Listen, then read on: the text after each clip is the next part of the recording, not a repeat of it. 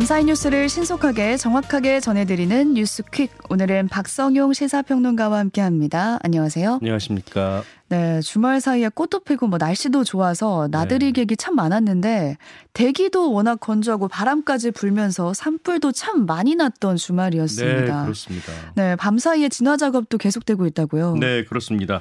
아, 건조특보가 계속되고 있는 가운데 어제 하루 동안 전국적으로 크고 작은 산불이 30여 곳에서 발생을 어, 했는데요. 네.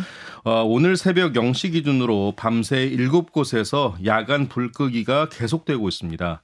예, 먼저 어제 오전 11시쯤 충남 홍성군 서부면 야산에서 난 산불은요.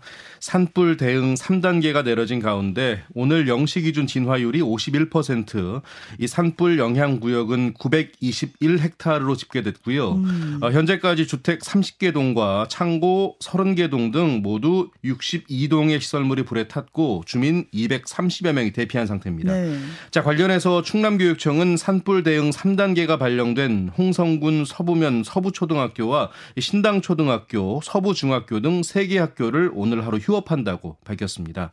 자, 마찬가지로 산불 대응 3단계가 발령된 대전 서구와 충남 금산군 산불 진화, 진화율은요, 오늘 0시 기준 43%, 이 산불 영향 구역은 313헥타르에 달하는 것으로 추정됩니다. 음. 이 밖에도 충남 당진과 보령 산불로 산불 대응 2단계가 발령이 됐고요. 이 충북 옥천과 경북 구미에서도 산불이 나서 밤샘 진화 작업이 계속되고 있습니다. 네, 하루 동안에면 뭐 서른 곳 넘게 산불이 난 거니까 전국이 지금 화재 비상이 아닌가 싶은데 예. 서울 인왕산에서도 큰 불이 났잖아요. 어떻게 됐나요? 자, 어제 서울 인왕산 육부 능선에서 시작된 산불은 은평구 성덕사 약수터와 서대문구 개미마을까지 확산이 됐습니다. 마을까지 내려왔어요. 예, 어제 오후 5시쯤에 근데 큰 불길을 잡았는데 자, 하지만 밤이 되면서 정상 부근에서 불씨가 되살아나서 이 산림청과 소방 당국이 잔불을 끄고 있는 상황입니다. 앞서 서울에서 난 산불로는 처음으로 인근 소방서 장비와 인력까지 총 동원해야 하는 이 대응 2단계가 발령되기도 했는데요. 네. 어, 다행히 인명 피해가 접수되지는 않았습니다만 등산객은 물론이고 인근 120가구 주민들에게 대피령이 내려졌고요. 음. 이 축구장 20개에 달하는 면적이 불에 탔습니다. 네, 내일은 다행히 메마른 하늘에 단비가 내린다고 하고요. 목요일까지 꽤 많이 온다고 하니까요. 좀 건조함을 덜 수 있지 않을까라는 바람을 가져봅니다. 다음 소식 보겠습니다. 오늘부터 사흘 동안 국회 대정부 질문이 시작이 되는데요.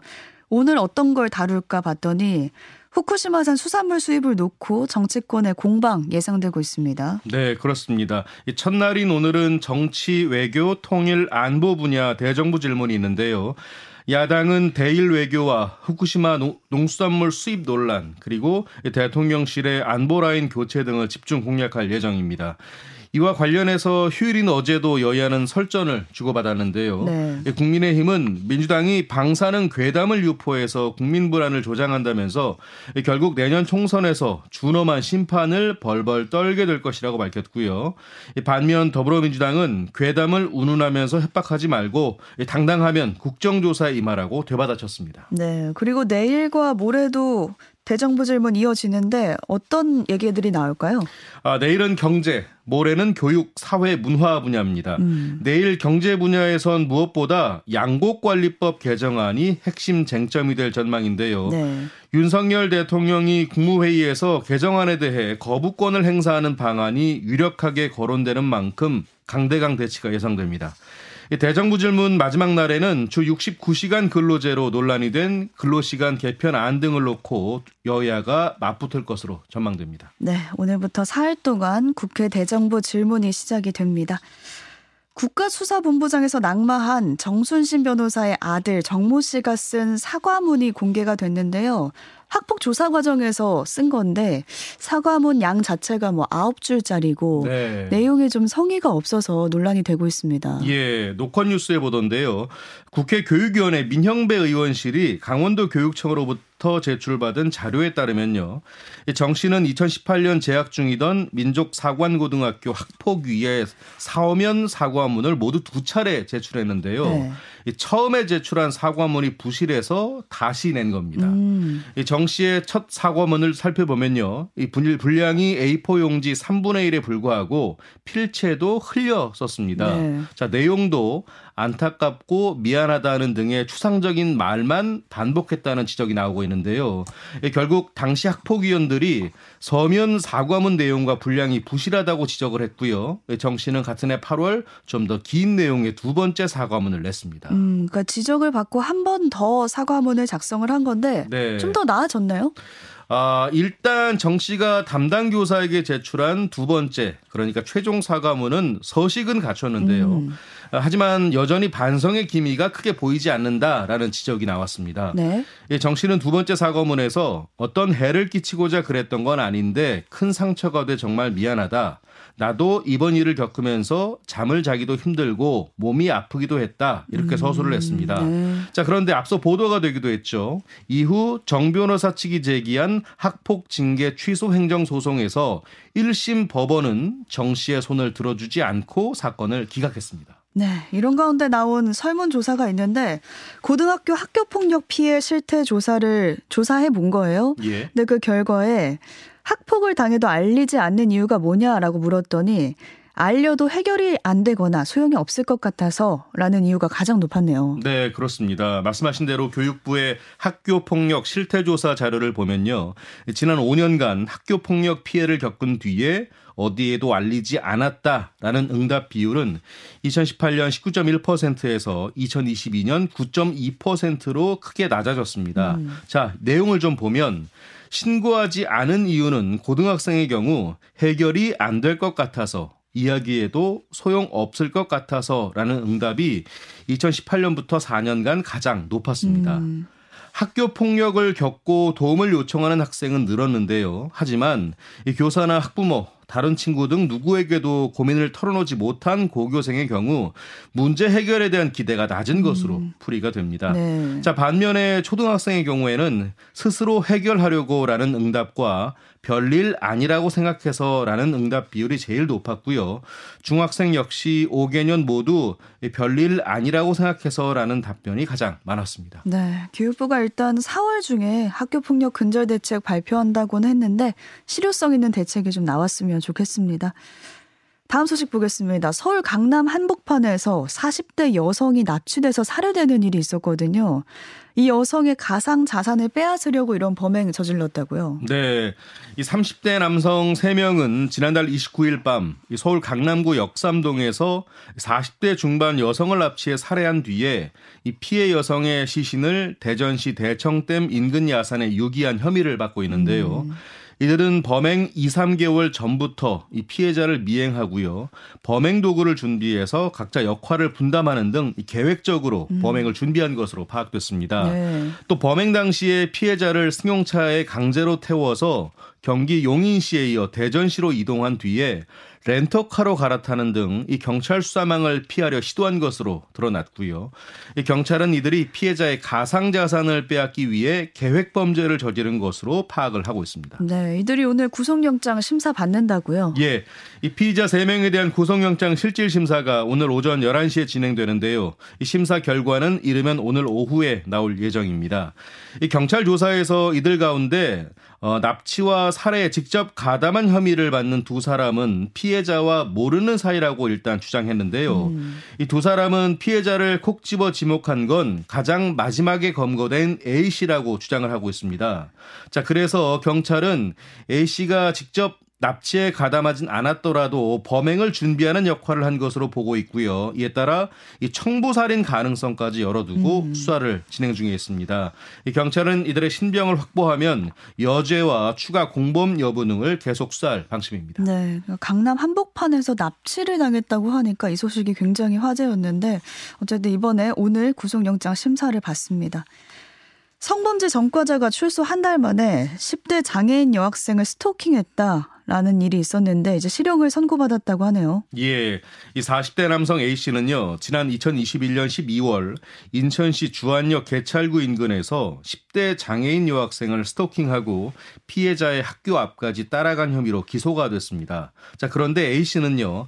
앞서 지난 2020년 5월에도 비슷한 수법으로 장애인을 강제 추행해서 징역 1년 6개월을 선고받은 바가 있습니다. 그러니까 이때도 장애인을 강제 추행했던 예, 거예요? 예, 그렇습니다. 아, 네. 이 법원은 A 씨에게 징역 1년을 선고했는데요. 이 재판부는 이 피고인이 다리가 불편한 미성년 피해자를 쫓아다니고 지적 능력을 파악하고자 질문도 했다라고 했고요. 음. 이 강제 추행으로 선고받은 형 집행이 끝난 지 한 달 만에 또 범행을 해서 죄질이 매우 불량하다고 양형 이유를 설명했습니다. 네. 지하철 승강장이나 객차 안에서 이제 취객이 누워 있거나 뭐 앉아 있으니까 그때 도와주는 척 하면서 휴대전화를 몰래 훔친 이들이 있었거든요. 예. 근데 그 훔친 휴대폰을 작물업자한테 넘겼는데 이 작물 총책까지 한 번에 이제 경찰이 붙잡았다고요. 예, 그렇습니다. 아, 경찰이 작물 취득과 절도 등의 혐의로 총책 A 씨를 포함해서 모두 15명을 붙잡았고요. 이 가운데 8명을 구속했습니다. 자, 이들은 취객의 휴대전화를 훔치는 절도 피의자들과 이를 넘겨받아서 베트남으로 팔아넘긴 작물 조직이었는데요. 이들은 주로 심야 시간대에 술에 취해서 지하철 객차나 승강장에서 잠들어 있는 취객에게 접근해서 휴대전화를 훔쳐 달아난 것으로 파악이 됐습니다. 자, 또 A씨 일당은요, 이 개인정보를 탈취하는 피싱 문자를 피해자들에게 보냈고요.